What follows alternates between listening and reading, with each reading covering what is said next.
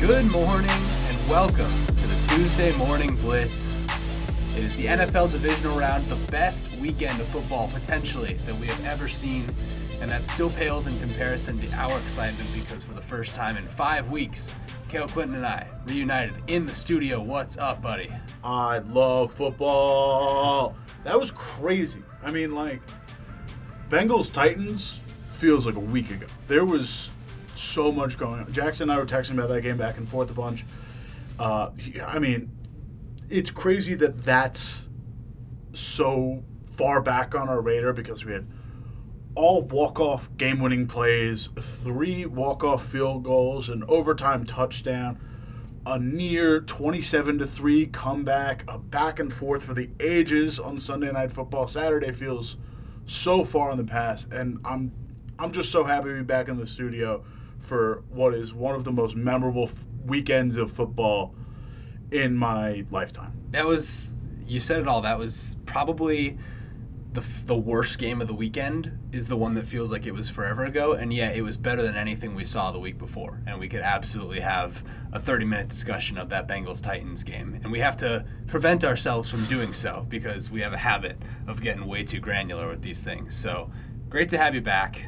It's it's always better when you can just kind of look at the guy across from you, and, and we always laugh more when we're in the studio. So can't wait to get all the way into these games. We'll go in reverse order. We'll go just in like the order of how riveting these games were from start to finish, and that really only leaves us with the option of breaking down the game, the playoff game of the century so far in Bills Chiefs last night. And I don't think that's hyperbole at all. Listen, I'll put up 28 to 3 up there, but I guess Super Bowls are on a different caliber of their own. That is Yeah, it's it's different when it's at someone's home field as well. Like that always adds an, a, a wrinkle into it that the Super Bowl can't provide. Yeah, that is one of the most insane contests of football I've ever borne witness to. I mean, this is two quarterbacks at the peak of their powers. Uh, just, oh my god! I let's let's get into it. well, let's let's start off by just talking about the battle it was between these two quarterbacks. I mean, what can you say about either of them? Josh Allen in a losing effort goes for the .51 EPA per play, 37 for 47, four touchdowns, no interceptions. His playoff stat line as a whole, I believe you're going to get into in a second, but nobody's ever done this much and still lost. And it's a credit to the Chiefs, but the, you can't take a single thing away from what Josh Allen did this postseason to elevate himself to that elite, elite tier of quarterback play. Yeah, it's the, it's the beauty and pain of playoff football. It's, I mean, this is from John David Fraley on Twitter, who just compiled Josh Allen's stat lines through uh, his two games of this playoffs.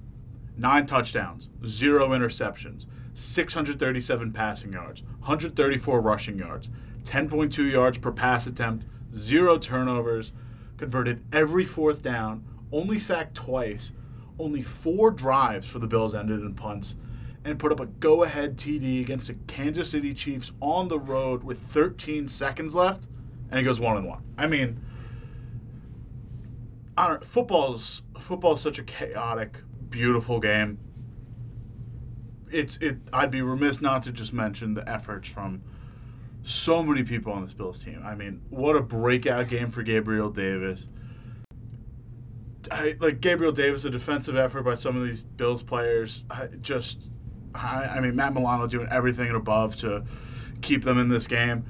Uh, just, I mean, football is just full of, you know, highs and heartbreaks. Those last 13 seconds, it's the Chiefs are just a juggernaut, man. I mean, how do you stop this indomitable machine? When things are grim, be the Grim Reaper. And let's let's just talk about the irony real quick that it was Andy Reid having his timeouts left that saved the Chiefs in this game. Like talk about a reversal of fortunes from, from the guy's history as a football coach. Like really things have just come full circle for this Chiefs team every single Chiefs fan that complained three years ago about the overtime rules in the AFC Championship against the Patriots can now have some closure. I wonder how those fans are feeling about the overtime rules today. I know you have a take on the overtime rules, which I would like for you to share with the people. Yeah, I think I've arrived at the decision. As as much as I, you know, after watching the Cowboys lose last week and having my Bills Cowboys Super Bowl pick half uh, dashed away, uh, I wanted the Bills to win just for my own sake. Uh, but I've come to the realization that I'm an overtime purist. I think, you know, as much as people want to say, like, give teams both opportunities, uh, football is not an even game. It's not, you know, it's not like darts or it's not like bowling where everyone gets a turn. You have to have equal opportunity. Possession is a privilege, not a right. Uh, you know, the Bills have to make a stop there. Like the Bills have to make a stop at 13 seconds. The Bills should have made a stop in overtime. If you end up playing good defense, then this is a different game, and the Bills are, you know, hosting the Bengals next weekend. I don't think it, it sucks that it has to come down to a pure 50 50 chance, and you have to worry about that. But if you're, if you get that short end of the stick, earn the ball back. And I don't think that's like too hard a take. What's the alternative, too? Do we want to go college football where it's. I, I, I think I was talking to Jackson about this. The respective overtimes serve their audience. College wants to drum up as much drama and energy as possible. I feel like, you know, you feed off the fans more. It, you know, it creates these insane scenarios, but in the NFL, it's a it's a contest of both strengths. The Bills have the number one defense by DVOA in football. They should have held the Chiefs in 13 seconds. They should have held them to you know force them to at least take a you know a longer field goal or try and hold them out of field goal zone. And if it comes down to overtime at that point, like be the number one defense in football. Like try and contain the Chiefs. This is the most vulnerable the Chiefs have been like earn the ball back. You shouldn't have to rely on overtime to just you know give you the ball back and give you a second shot. As as much fun as it would be to see this game go on forever, like you know that's football isn't fair. And I not only they're the number one defense in DVOA, they're the number one defense in yards, in points allowed, and in third down efficiency. And if you can't get a stop under two minutes at any point and in overtime Patrick Mahomes, this is probably my favorite stat from the game. Mahomes threw for 177 yards after the two minute warning in the fourth quarter. like, what what else are you gonna do at that point? Like you've you've got to earn something on defense, and I don't hate like I I, I I've come around on your take as well. Like I think the overtime rules serve the audience, and as much as we'd love to see Josh Allen possess that ball in overtime, it's got to be on his defense to earn it back for him, and they couldn't do it. And, you know, uh, one more thing I'll just point out is that I think we can officially eliminate the phrase tails never fails because I can think of three insanely consequential coin flips in NFL football in my lifetime. You have Super Bowl 51, you have Pats Chiefs AFC Championship game three years ago, and you have last night. Heads, heads, heads. I, we, we can stop talking about it. It's it's we got to start calling heads every time now or we can just chalk it up to the fact that it is truly 50-50 nope. and having and having just a, a weird uh, pseudonym not pseudonym uh, having a weird turn of phrase for what the right coin flip decision is just chalk it up to the fact that it is 50-50 ride it ride heads or tails either way, one side, and just hope for the best. It's it all comes down to bounces. It's just like the game of football. Fumbles are won and lost on bounces. Crazy interceptions are won and lost on bounces. Touchdowns are caught like that. Coins are the same way. However it lands, it lands. Well, we don't need to overanalyze the coin toss toys, but what we should we should analyze is the Buffalo Bills not winning it all in a season like this, where Allen put together that type of performance in the postseason. I think that obviously there's a lot of hope for the future in Buffalo, but I don't want to minimize what a massive blown opportunity this has to feel like and, and how sorry we feel for those fans waking up in Western New York these next couple days just having to live with the reality that this team with this quarterback wasn't able to get it done and now you have to go through another long winter thinking about a horrible Chiefs loss. Yeah, I mean, listen, defense is more volatile and more prone to regression than offenses. You can maintain a top 10, top 5 offense for longer than you can maintain a top 5, top 10 defense. Uh, PFF's Eric Eager was talking about this on Twitter. This loss for the Bills is different than the one for the 2018 Chiefs, who, by the way, have now been to four straight AFC championships. Have under, hosted yeah, four ho- straight sorry, championships. Hosted four AFC championships in Mahomes' uh, four full years of starting at quarterback, which is mind-boggling.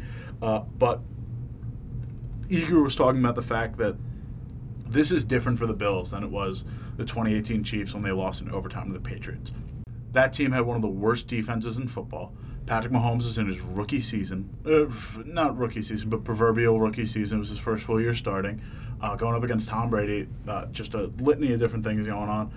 Uh, this Bills team was number one in defense. This Bills team was firing on all cylinders. You can't get a much better performance out of Josh Allen than this one. You, you listen, Gabriel Davis had a mind blowing game. This is about as close as you can get to a game ball in a losing effort, uh, especially out of a guy like him. Like what a what a fantastic game. Uh, but you can't. Like I don't know how much better Josh Allen can play. I don't know how much better these offensive weapons can get and defense is bound to regress at some point. You can you can maintain a strong effort. McDermott's an incredible defensive head coach, uh, and they've got the tools to, you know, continue going forward. Having Tre'Davious White is going to make a big difference, but also they didn't really drop off too far with Tre'Davious White. I think the uh, QBR allowed only went up by a few points uh, from you know high 60s to low 70s. Uh, you can't really get a much better situation than this. And maybe Tre'Davious White plays a better game on Tyreek Hill than this, and it makes a bit of a difference. But it's you're not going to get much closer than this. I don't know how much more you can add unless you're building a, a, a straight up juggernaut. This and is, and not to, I mean to belabor the point, but Daboll's gone too. That's oh yeah, one. he's getting a head coaching job. But this is also a team that was built to beat the Chiefs, and they got so close. 13 seconds close. Yeah, should have gone for the head. well, we've there's so much more we could say about this game. We'll probably touch on it more throughout the podcast, but four games to talk about. We're going to have to move on, and there are still three great football games for us to dissect. And we'll go to Rams Bucks, 27 to three. So close for Tom Brady pulling off another meme of the decade of the century, whatever you want to call it. But ultimately, the Cooper Kupp downfield, it's it's like the guy's just having a season that you can't top, and ultimately it leads to his team making an NFC Championship appearance in their home stadium, which will probably be 90% full of Niners fans. Cale, how did the Rams get this thing done? I mean, listen, the back and forth. I, I this is this was the most it, like before Bills Chiefs. Obviously, this is the most insane football game I had ever seen. The stretch of Tom Brady strip sack into uh, the snap over the head of Matt Stafford into What was that? oh my god into uh, turnover on downs, the missed 49 yard field goal, another turnover on downs, three and out, touchdown, fumble, touchdown, and and then that last little bit, I believe uh, it was either uh, Sean Murphy Bunting or Antoine Winfield. Had slipped on the turf covering Cooper Kupp on that first catch, and then the second catch, they go. I think the Bucks go cover zero. Bruce Arians was talking about after the fact they were trying to go full out blitz on Stafford. There was a miscommunication on field that led to just a completely blown coverage, and it leaves Cooper Kupp wide open for a 44 yard ball to Winfield, and it's just it's gone like, and game over from there. And you're getting like I, my game was delayed uh, from just my streaming service, and Jackson and I were not watching the game at the same time.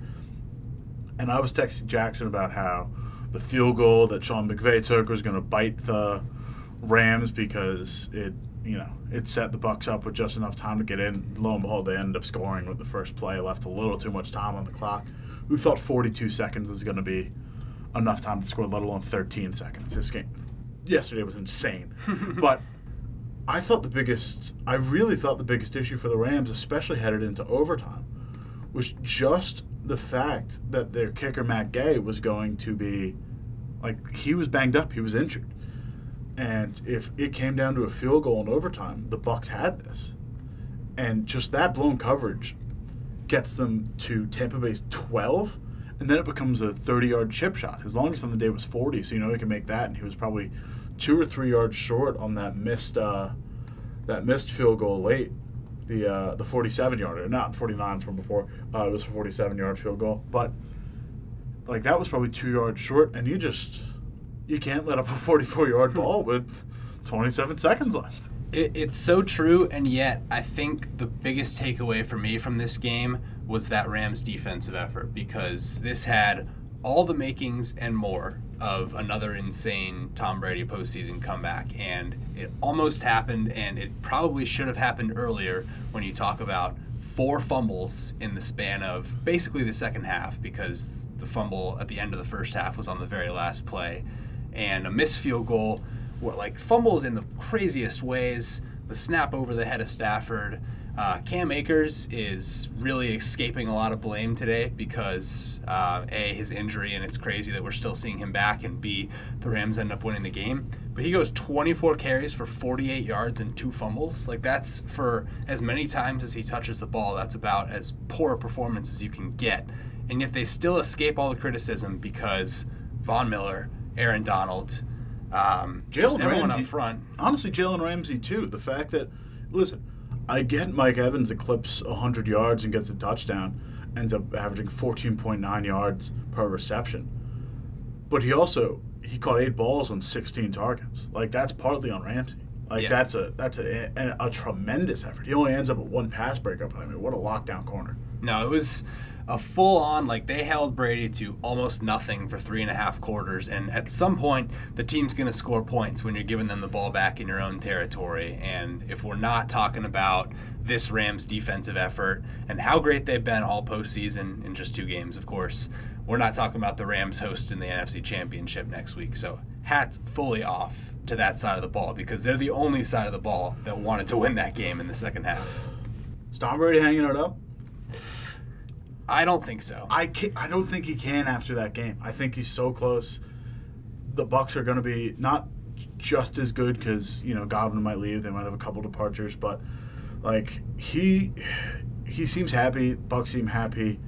I can't imagine he leaves when he's so close. Von Miller said it best. It's you know he can hate the guys. He, he has every reason to hate the guy, but you know for everything that he's achieved, he's one of the best competitors in football. He said this whole time he wants to play till 45. I know Gisele's nagging him at this point, like, go spend time with the kid. She's worried about injury. She's been worried about him getting too banged up since, uh, you know, he was tailing off with the Patriots. But, like, he's he's got to stick around for one more go. And the the path to the Super Bowl is never going to be more open in the NFC, particularly, and we'll get into this a little bit later on, if Rodgers bolts for the AFC. I mean, that just leaves it wide open for this Bucks team next year. So I agree. I think you reload and just give it one more chance, especially because that is that magic number 45 that he's talked about all along. Now there's another crazy game for us to move to. We're just going to keep cycling through all of them. Niners, Packers, just a a game that was won on special teams and lost, frankly, by the Green Bay Packers on special teams. And I want to save like my real gritty breakdown of the special teams play until my head scratcher, but just another year where the Packers can't get it done in the postseason. This one might be the worst of them all.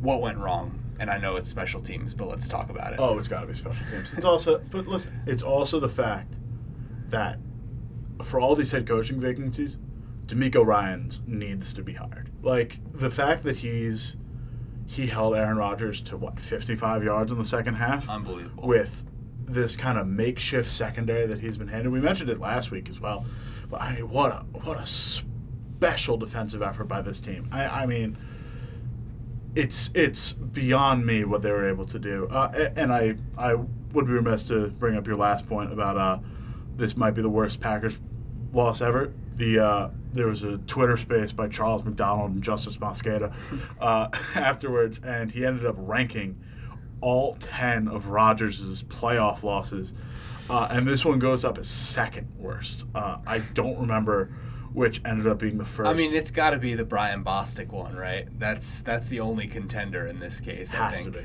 Has to but be. last year's terrible too.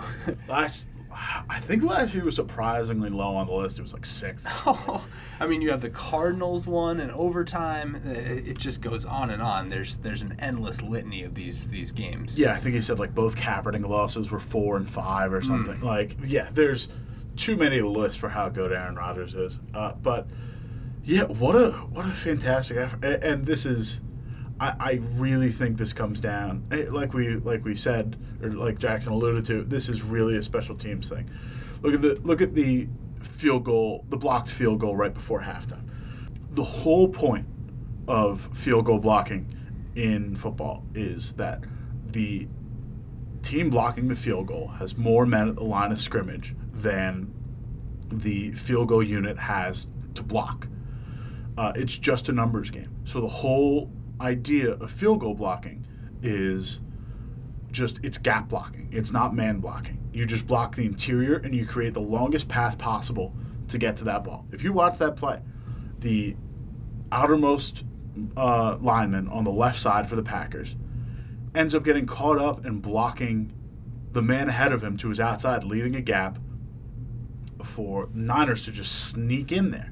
If you look at the play, the guy looping around the outside to block the field goal wouldn't get close. If you block this right, like you got to chip him a little bit, but you got to focus mainly on your interior, like the interior position, because that's the th- quicker path to the ball. And if you're letting field goals up inside, that's poor coaching, that's poor discipline, that's poor blocking. Like you can't, you can't do that. That's going to cost you. Like this is, it's it's fundamentals here. Like it's it simply comes down to that. And the, and uh, Justis Mosqueda had such a had such a deep breakdown of the Packers special teams personnel rotations that have gone on throughout this year. I couldn't begin to list them for you because I'm not as well versed in the Packers as uh, as Mr. Mosqueda who covers them. But just an insane effort for like it, like just an insane effort by the, the 49ers. But I mean, like with all those rotational players getting guys flipped around on the line, like zero consistency for the Packers and special teams it's it, in the DVOA formula. It goes uh, four parts offense, three parts defense, one part special teams. But that special teams is absolutely part of the game. Like you know, you're not going to take a slice of pizza out of a pie and call it a whole pie. Like it's absolutely a thing that matters, and sometimes it's the most volatile thing in, in a in a playoff scenario where it's so close and every inch, every play, every drive matters you know, you need that one eighth, and and the Packers didn't have it. And, and it goes back to what we were saying earlier. The Packers have yet to play like didn't play a complete game all season. Like the offense kind of fell apart. They get held to ten points. The defense was you know they hold Jimmy Garoppolo to eleven point nine QBR. They get four sacks. They get an interception on him. They only hold him to 131 passing yards. Like you couldn't ask for a lot more from this defense. Yeah, and frankly, the exact same thing happened on the block punt, which ended up giving the Niners their only touchdown of the game. Um, I don't know who the personnel were on that block punt, but I'm just going to shout out the personnel for the Niners on the blocked field goal. You have DJ Jones chopping the arm of the Packers' number 94 there, interior lineman on the play, which allows Jimmy Ward to come through the gap. That's, I mean, little things like that are what good teams do that win them games. And the 49ers are so good at overcoming Jimmy G at this point. It's it's really impressive. And you think about how well this Rams defense is playing, and you think about how poorly Jimmy G looks for most of this one, and yet you still cannot count the Niners out because you just know that they find ways to mitigate him. Deebo Samuel is just unbelievable. You know, you, you've got a third and seven just at the edge of field goal range to go down and try to win this game, and you just hand the ball to Deebo Samuel, who's supposed to be a wide receiver. We all forget that at this point, and he comes through with a nine yard carry to set up the win. It's just incredible what they've been able to do this year. I will say that the Niners kind of escaped this one because I think there were points where they started to get a little too cute with the Deebo Oh, yeah. stuff.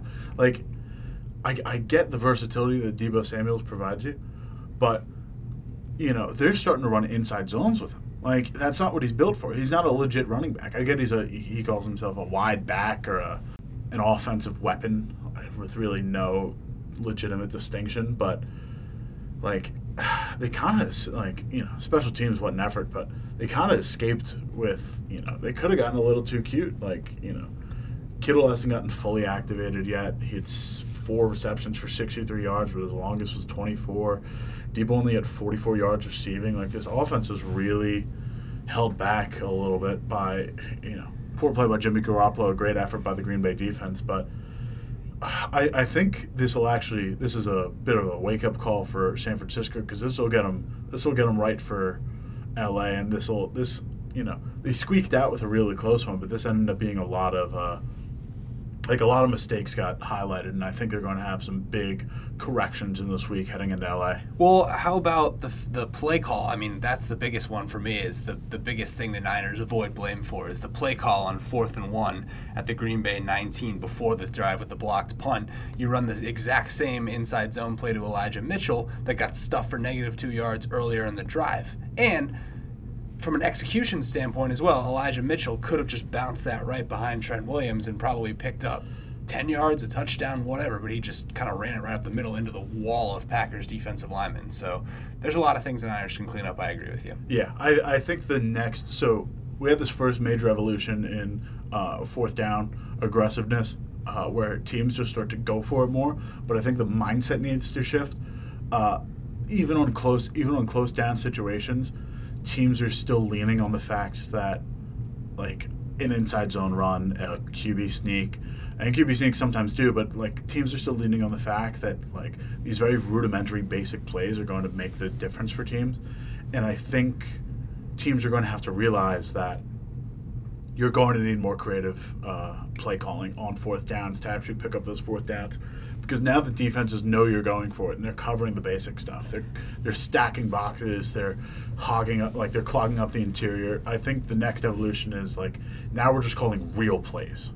Or we could just run more QB sneaks, because that's kind of the glitch in the system that still always works. And you think of both big fourth and one stops from Saturday, um, the Titans at the goal line on the two point conversion, and then the Niners on this play.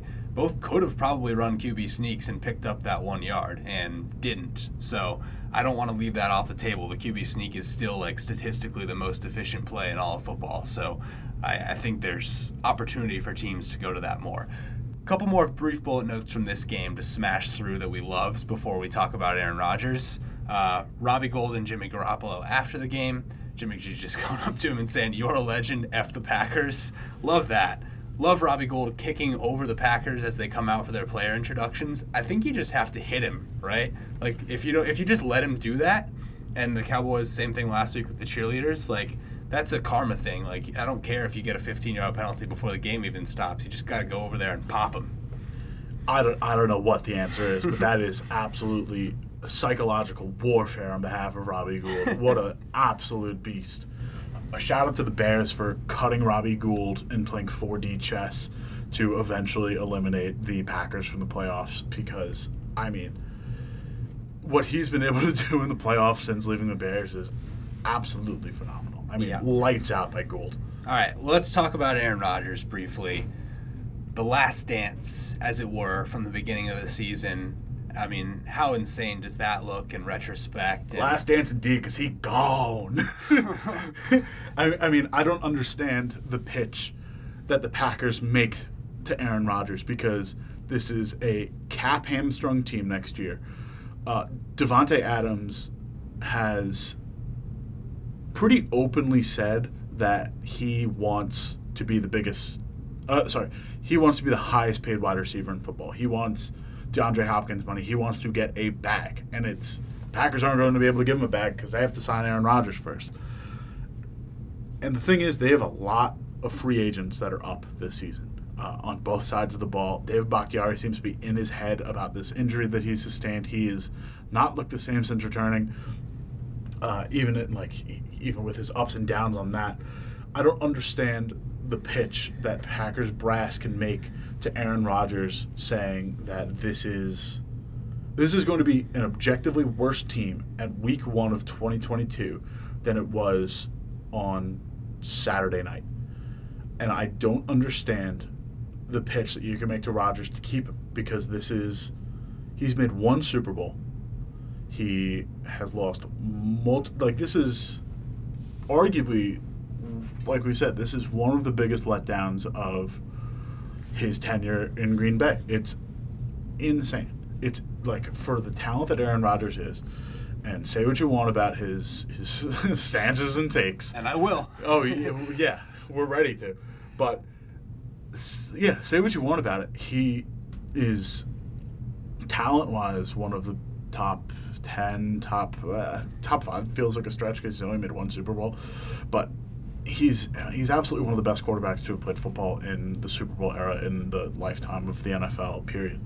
Uh, he d- not deserves but he's earned the ability to get to more super bowls. And sometimes he's been let by de- let down by defenses. Sometimes he's been let down by offensive personnel. But this is he's only got so many years left on the shelf, and the the whole talk of him potentially retiring, he's not walking away after this. Like he he can't walk away when he's played the way he's played this year. When he probably ends up winning MVP this year on some ballistic. Uh, when you know, I think Tom Brady should have won it. Uh, you know, I like you can make an argument for what, whatever, but Aaron Rodgers is absolutely top two, top three quarterback this year. You can't hang it up right now. Same way with Tom Brady. He's just got to move on. There are too many. There are too many teams in the NFL right now with cap space that are close to Super Bowl contention, especially in the AFC, where you just got like you got to ride it out and you got to ask for a trade. And then if Aaron Rodgers isn't staying, Davante Adams is gone and then that means that Jordan Love is QB one with his best wide receiver being Allen Lazard. And where dawn you, of a new era. Where do you go with that? I mean, oh my God. I we texted back and forth Aaron Rodgers jokes after the Packers lost. Twitter was on fire. It was awesome. And we probably texted the best things we saw back and forth to each other for 90 minutes after the game ended. But I'm only going to allow myself one Aaron Rodgers joke at this juncture. So, uh, Cale, you say the Packers are hamstrung in terms of their cap space next year. Uh, just let Aaron Rodgers do his own research into that. But I'm. um, let's move on. That was a, a, there's so much up in the air in Green Bay, and I don't want to minimize the pain that their fans are going through. But another team going through pain right now is Tennessee, because even though this might have been the fourth most riveting game of the weekend, it is still an incredible win for the Cincinnati Bengals on the road in the playoffs, and a terrible, terrible loss for Ryan Tannehill and the Tennessee Titans. Um, Yes. I mean, what can we say? I was going to say, speaking of teams a quarterback away from Super Bowl contention, yeah. I, I mean, listen, this was this was sloppy early. This was a tough game to watch early. It ends up being awesome. It ends up being a really fun game.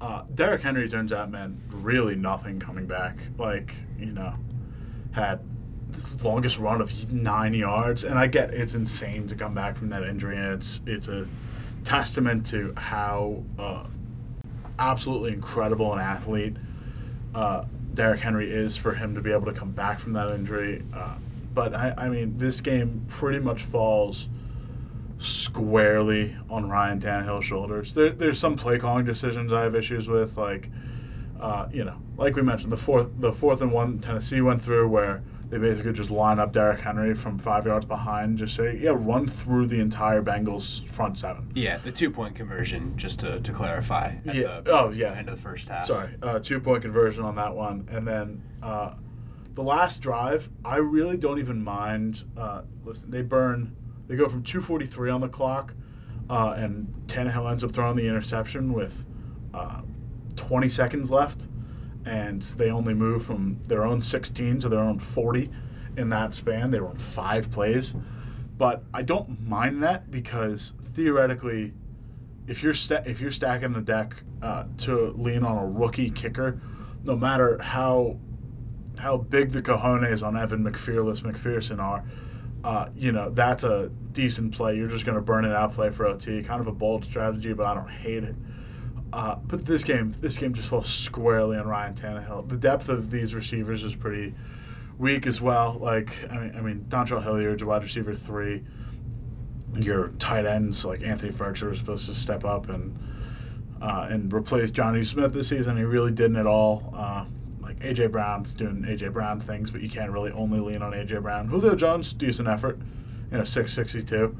On seven targets. But I, I mean, this falls squarely on Tannehill with how resilient that this Tennessee team has been all year. We've talked about it how like they set a record for number of players uh, they've used, uh, or it's like number of players to play snaps in a season for a single team. Uh, I think they eclipsed 90 different players, which is how like how are they the one seed? Like it, it's an incredible effort that they were able to even get the one seed, that they were able to make the playoffs. I get they're playing the weak AFC South, but still, it's I don't know. This is this is really one. Like how much work do you do for Tannehill? He throws three interceptions. He has two good weapons. He's got decent O line, and like the defense is better than we thought coming into the season. But I mean, like Jeffrey Simmons playing out of his mind, Harold Landry playing really well. Like the biggest letdown is the guy you spend all your money on this season, Bud Dupree, and he still had a you know couple tackles, a sack, and a QB hit. Like you know, how much more can you ask? Like you're not putting too much weight on Ryan Tannehill's shoulders, and he's constantly letting you down. I agree with all that, except I also do have issues with with the two minute drill that they ran. It was it was like they didn't even care about like really setting themselves up for a good opportunity. It was just like they wanted to keep the ball from the Bengals to get it one more time, and they end up giving it right to them because they were so iffy and, and passive and not trying to get themselves down into field goal range. You have AJ Brown, like do the Travis Kelce thing, like send the guy over the middle and just throw it to him and see what happens. Like they were so tentative on that drive. But at this point, Tannehill had thrown two interceptions. Like he's playing off. You can't really rely on him. Your run game's not working. Like there's not a lot. but lot. he ended up throwing an interception anyway. That's so what I'm saying. try? The second you put it on his shoulders, he throws a pick anyway.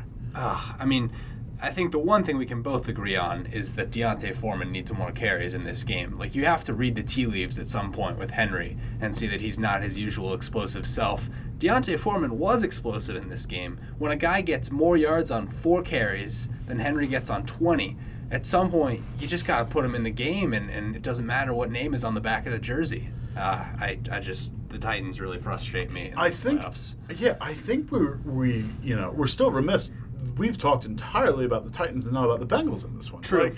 Like, I get this wasn't Joe Burrow's best game by any stretch, and you know, it, it wasn't the most impressive offensive game for this Bengals. But then let's talk about this defense and the fact that they've been able, like we've talked about it, you know, a couple times this season already, like we said, but like cobbling together this defense uh, through, you know, middle round draft picks uh, between the free agent acquisitions that they've been able to get. Like they have built a legitimate competitive defense. Like whether you put it on Trey Flowers or DJ Reader, Chidobe uh, like Trey Hendrickson didn't have his best game by any stretch, but I mean like just and at, like all around this has been a fantastic defense and a really really impressive effort for this team. I love to talk gritty defensive efforts where nobody really stands out in the box score because that's when you really talk about teams that put together the right scheme, uh, knew that they were going to be fe- heavily featuring the run, knew that in those fourth and short situations they were going to be leaning on Derrick Henry and just taking it away.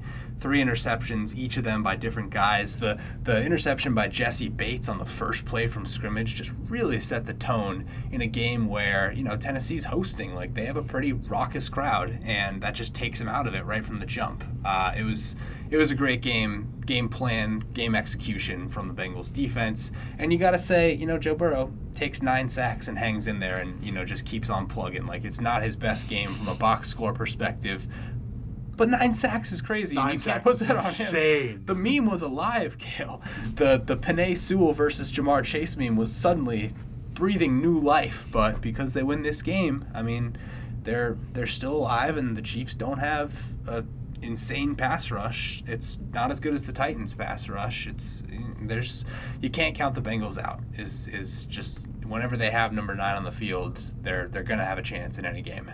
Yeah, and I don't think the Bengals have like I think Chiefs Bengals next week is going to be very competitive. Arrowhead's going to be insane, but I really think this is going to be, you know, it, it's going to. We'll talk. We'll talk about and we'll preview the games later on this podcast. But like this is going to be one hell of a game between these two, just because like it's it feels like it's going to be all explosive, uh, all explosion. Uh, if Tyrann Mathieu's able to recover from this concussion, because you know we, we've seen players come in and out, and we've seen you know it depends on severity and it depends on timetables. But like if they're missing their number one corner on a secondary that isn't the best, like this is going to be a barn burner. Bart Scott meme. Can't wait. Let's do game balls. Um, we tend to, I mean, obviously we go along in these podcasts, and we should probably try to save some time in game balls. So, in honor of Patrick Mahomes, I'm going to do this game ball in 13 seconds.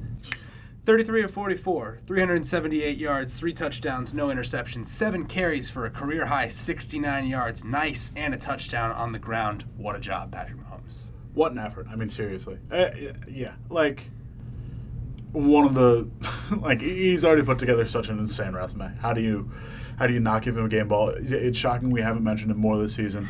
like, but he you know he he's only gained momentum throughout the season. Yeah, I think there's there's an argument to be made that they were, or at least Mahomes was kind of saving himself for the postseason because there were a number of times in this game where he escaped the pocket and took off downfield. Where I don't think he does that if they're playing the Broncos in October. Like that, he really turns it on, especially with his legs, come this time of year. Oh yeah, it, it wasn't as egregious as uh, last year where they were straight up like chilling and like saving themselves for the playoffs because they knew they could.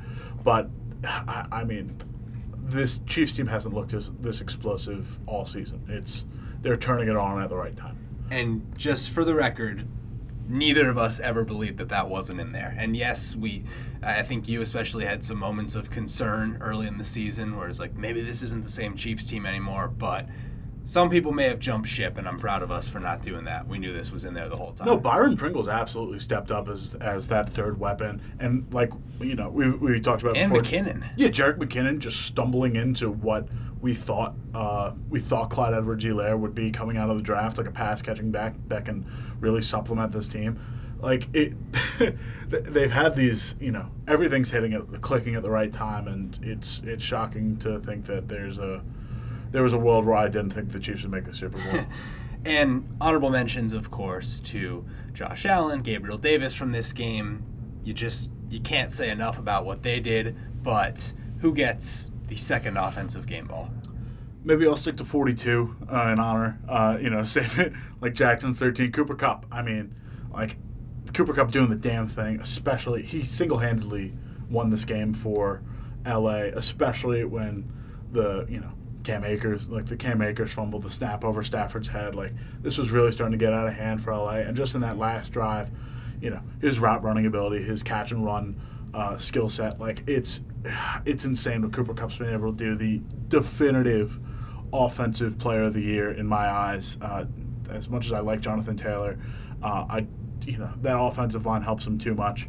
Uh, Cooper Kupp is just an absolute freaking monster, man. Like beating beating Antoine Winfield just straight up for that 44 yard ball. I mean, what a like what a what a player. And having a 70 yard ball earlier in the game too. I mean, Yeah, there's just can't forget that. nothing else to talk about. Like the guys, the guys playing on a different level.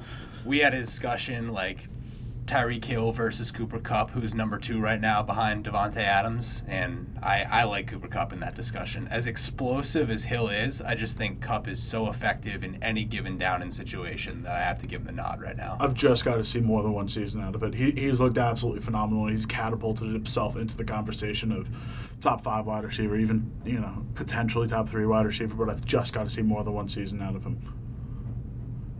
All right. let us let us move to the defensive side of the ball.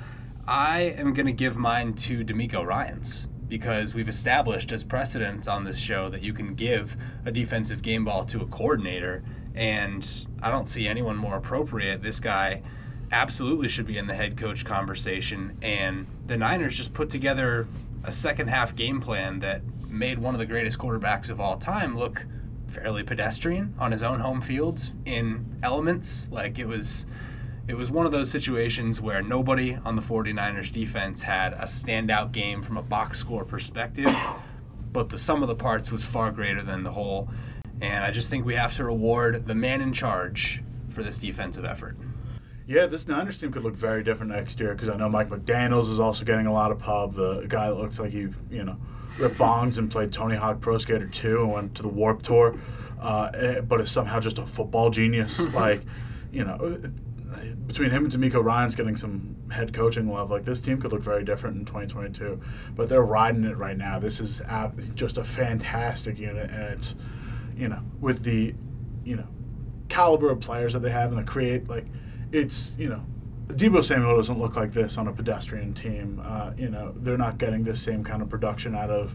Uh, this level of cornerbacks with a different defensive coordinator in house. I think just as like you know coaches don't play the game but they organize it and i think they deserve just as much credit in this front as uh, as the players do because it, it's absolutely part game plan part execution of that game plan. And i think the game plan is huge for the 49ers and their success recently. Well it also speaks to the infrastructure and the roster building they've been able to do too right? Because last year we would have said the same thing about how different this defense was going to look when they lost Robert Saleh, and a few years prior to that, you could have said the same thing about them losing Vic Fangio. So they just continue to draft well on the defensive side of the ball, make smart signings in free agency, sign smart contracts, and get the big guys when they need to. And they do the same thing on the offensive side. You know, Deebo Samuel may be the second best athlete on the Niners offense, and they have Kittle too. So it's it's a really incredible roster that they've been able to build around a decidedly mediocre quarterback in Jimmy Garoppolo. Yeah, on the other end of things from my game ball, uh, it's really tough to pin one. Like we said, like the Niners was a really big team effort. The Bengals was a really big team effort. Three different guys getting interceptions. The tackles getting spread all around. Uh, you know, the Chiefs, like no one really directly sort of stepped up. That's a poor way of saying it, but like there wasn't a big standout for the Chiefs. I've got to go Aaron Donald for the Rams, especially with how beat up that offensive line is between not having Tristan Wirfs, between losing Jedrick Wells, between having a banged up Ryan Jensen. Uh, Aaron Donald only had a sack and seven pressures, along with you know a pass deflection, two tackles for losses, you know five total tackles, three QB hits. Like he's kind of doing it all, but it's also what he adds to this uh, you know, on that Brady strip sack, they have they're in I think there were 13 personnel or 03 personnel where they've got three tight ends on the side of Aaron Donald just because of how much havoc he's wreaking and that leaves Von Miller just free on the edge pretty much like barely touched by the left tackle to just come in strip sack Brady, you know, that's game changing if they don't snap the freaking ball over Stafford's head. I can't I hmm. can't harp on that enough because what a bonkers play that was. But I mean, it's you know perennial DPOY Aaron Aaron Donald continuing to do insane stuff. Uh, I really hope that he, you know, he and the rest of this Rams defense can catapult them into the playoffs because the offensive production's enough and I, I, you know, after the 13-3 Super Bowl loss that he's already got under his belt, like it could be really special what they end up doing. You could probably make a case in any given week. Like there could be a box score where Aaron Donald has zero solo tackles and zero sacks, and you could probably crunch enough tape to come in here and convince me that he still deserves a game ball. Like that's just the difference he makes on the inside. So I have no issue with that whatsoever. Yeah, it's just it's just the attention he commands from offensive uh, lineman and just his presence on the field is so intimidating on his own. I mean, it's no wonder he puts up tape of him like learning how to train with knives while he's playing football because he's you know he, he's beyond human at this point. Well, let's move to special teams, and we have if, a lot of options. If the, yeah, so if ever there was a week to talk about how much special teams matters, this is the one. But as I've said, we'll save Niners Packers special teams mayhem for head scratchers, and I'll give my special teams game ball to Tyreek Hill because we didn't have a chance to talk about him in offense. And there was a moment in that game where uh, the Chiefs get uh, kind of pinned back, and there's uh, offsetting penalties on a punt return, and they have the option whether or not to re kick it they decide, yeah, let's re-kick it because we're sending our ace in the hole, Tyreek Hill, back there. Something they really just save for the playoffs because they don't want him to get hurt on a punt return in a meaningless regular season game. And Tyreek Hill returns the punt for 45 yards to the Buffalo 16 yard line. Now, granted, I hated the Chiefs' play call on third and one that inevitably or that eventually led to the field goal try. And still, you have to say all three of those points from the field goal ended up mattering in a game that got sent to overtime. So let's let's take this as a lesson, Andy Reid. Let's not run direct snaps to Blake Bell with laterals to Jerick McKinnon on third and one when you have Patrick Mahomes controlling your offense. But they got away with it, and the reason they were still able to get points on that drive was because special teams ace Tyreek Hill shows up in the playoffs. I mean, yeah, he's he's you know he's a freak. He's the fastest kid alive. Like it's just an absolute menace. It, just a real all around athlete. It's Mahomes is really blessed with some. He, he's Mahomes is a fantastic quarterback, but man, is he blessed with some weapons on this Chiefs team. Uh, my special teams game ball. You know, we've really talked about this game very little, and we've talked about this team that won very little. It's got to go to Evan McPherson. I mean, four for four, longest of 54, walk off game winner. Uh, you know, nearly outscores the Tennessee Titans on his own for how uh, this game ends up panning out. Uh, 13 total points on his front. This could also easily go to Robbie Gould. Uh, you know, this could also go to Matt Gay, even though he missed that. I don't think so. eh, no, I mean he's injured and, and he braved that one out. But this could, you know, a lot of a lot of really good, uh, really good efforts out of this. Uh, like his special team efforts out of this one. I, but I mean, McPherson really stands out just because of how low scoring this game was, how dominant Tennessee's defense was at moments. And listen, if, like we said, special teams is very much a part of the game of football. And if you don't, uh, if you don't have it, you can't win these really uh, close, nail biting games. So hats off to McPherson, and you know he's helping the Bengals see another day. Also, side note, him basically the, the comment Burrow made after the fact, where apparently McPherson was on the sideline. Once they get the ball back in field goal range, McPherson's just going, well, looks like going to the AFC Championship. I mean, the guy's a rookie picked in the fifth round. What, what a ballsy dude. I mean, oh my God, that's awesome.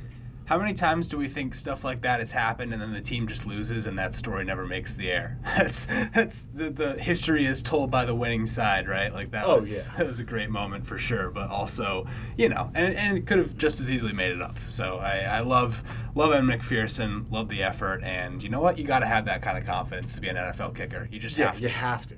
And um, moving right along into our head scratchers because mine is special teams related, of course.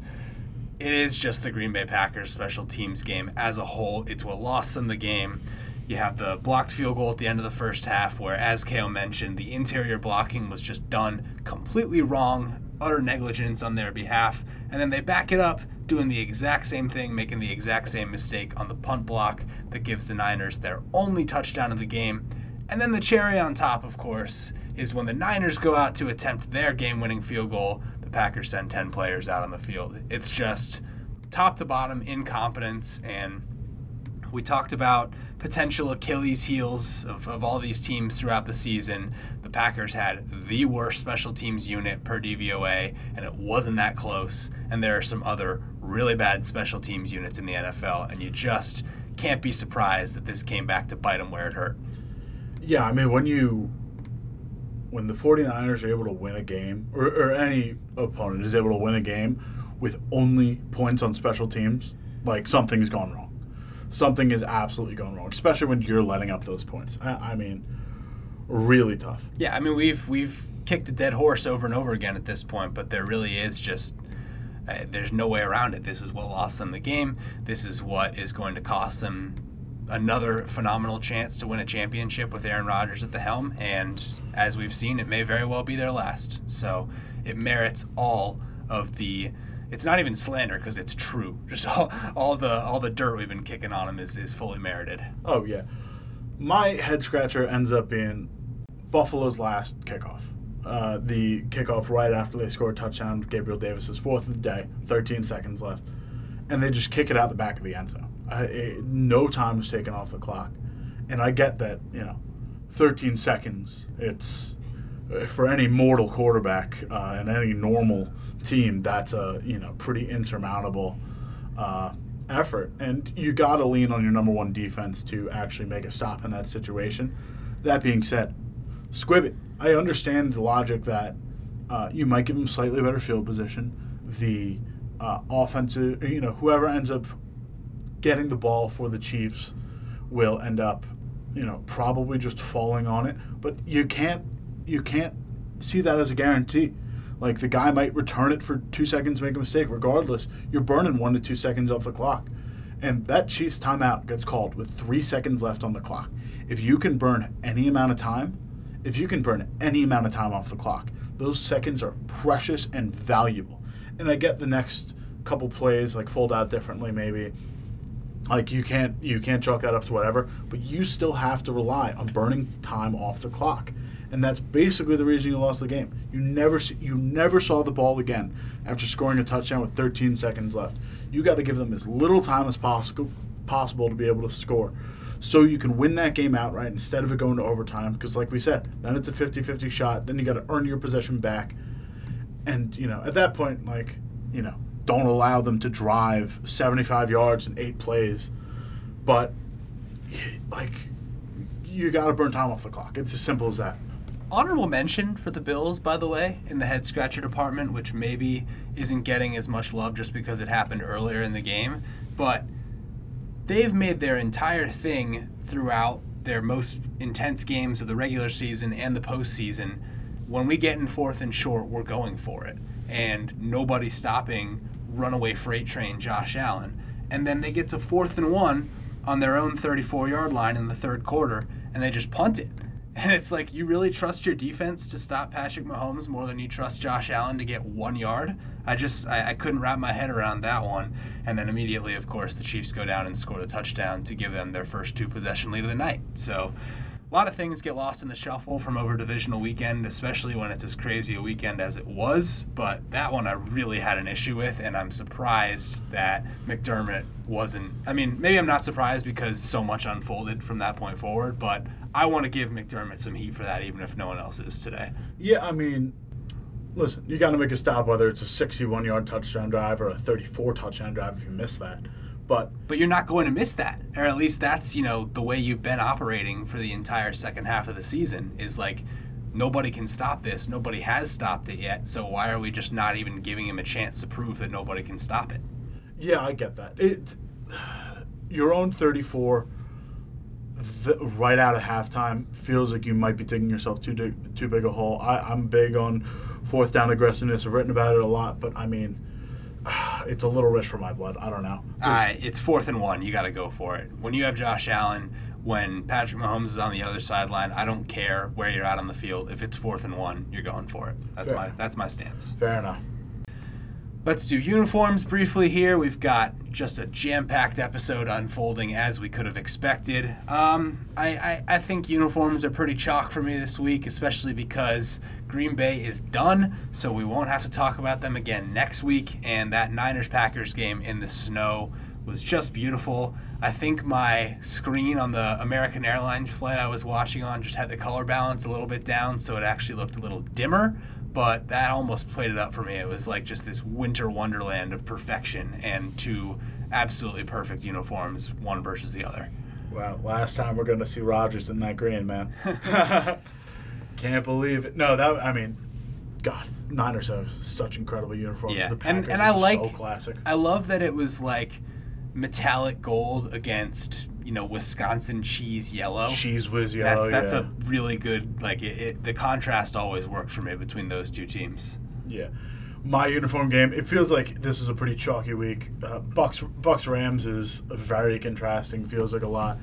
Uh, Bengals Titans gets a bit of an honorable mention, but I mean, you can't really beat Chiefs Bills. That, that was Bills going the all whites, Chiefs going their classic. Uh, you know, Reds with the white pants you can't get much better. Those are the best iterations of their respective uniforms. You can't get much better than that, in my opinion. Yeah. I mean, hats off to them. This is one of the best uniform games of the week by far. And I will say that next week there are two of us, and there are only two games, so we'll just have to break down both uniform matchups. We'll have to like we'll have to have a nice like you know, structured, you know, Lincoln Douglas style debate about like Yeah. which uniform is better. We'll make it's, we'll it's make a something measured interesting it's a of it. measured discussion, yeah. And then Yeah. when we get to the Super Bowl, it's just going to be two minutes of us talking about whichever two teams' uniforms it is, and we'll find a way to make it entertaining.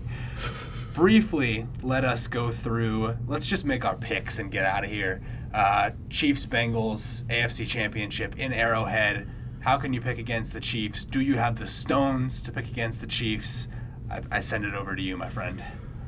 Do I have the stones to pick against the Chiefs? I, I mean, we've talked about a little bit. The Chiefs' pass rush isn't as strong as Tennessee's front seven. Uh, if Tyrann Mathieu's out, it's going to be uh, difficult to contain all the weapons that the Bengals have on this offense. Uh, Joe Burrow can bounce back from this. Like, I see, I see the path. They've already done it once. I see the path. How do you pick against the Chiefs? How do you pick against the Chiefs when playing like this, man? I'm not going to. it's as simple as that. I we made our Super Bowl predictions on this podcast a mere two weeks ago, and already three of the four teams that we picked to be in our respective Super Bowls have been eliminated. I'm the only one still standing in there with any hope in the Kansas City Chiefs, so I'm going to continue to ride with them. I actually think they will win the Super Bowl from here on out, and that will probably blow up in my face as well. But in this game, especially given that the Bengals already beat them this year, it feels like a comeuppance of sorts. I feel like they will have something ready for the Bengals, especially, I mean, they scored at will in the first half of that Bengals game, and then it sort of stalled out in the second half. I don't see that happening this time around. So, love the Chiefs. Let's go to the three match, if you will, between LA and San Francisco as previously mentioned, it is in LA, and yet you can already sense that San Francisco fans are just going to pack SoFi Stadium. Uh, really excited for this one. Cale, who you got? just the way that they've been playing. I, I I think the 49ers have really like really gotten by by the skin of their teeth.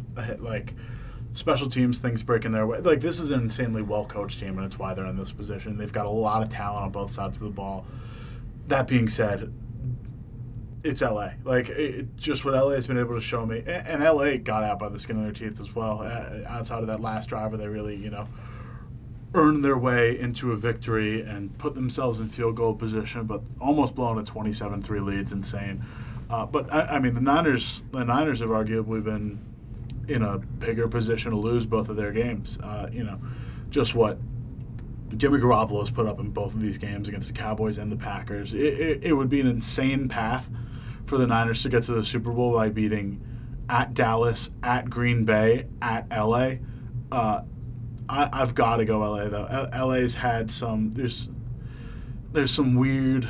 There, there's something in the air for me. like like just the amount of talent they've had. Odell's clicking at the right time. Cooper Kupp is doing Cooper Kupp things.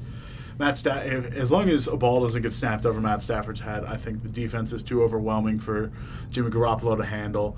Um, you know, this offense is really starting to click. Van Jefferson, Odell, Cooper Kupp, Ty Higbee.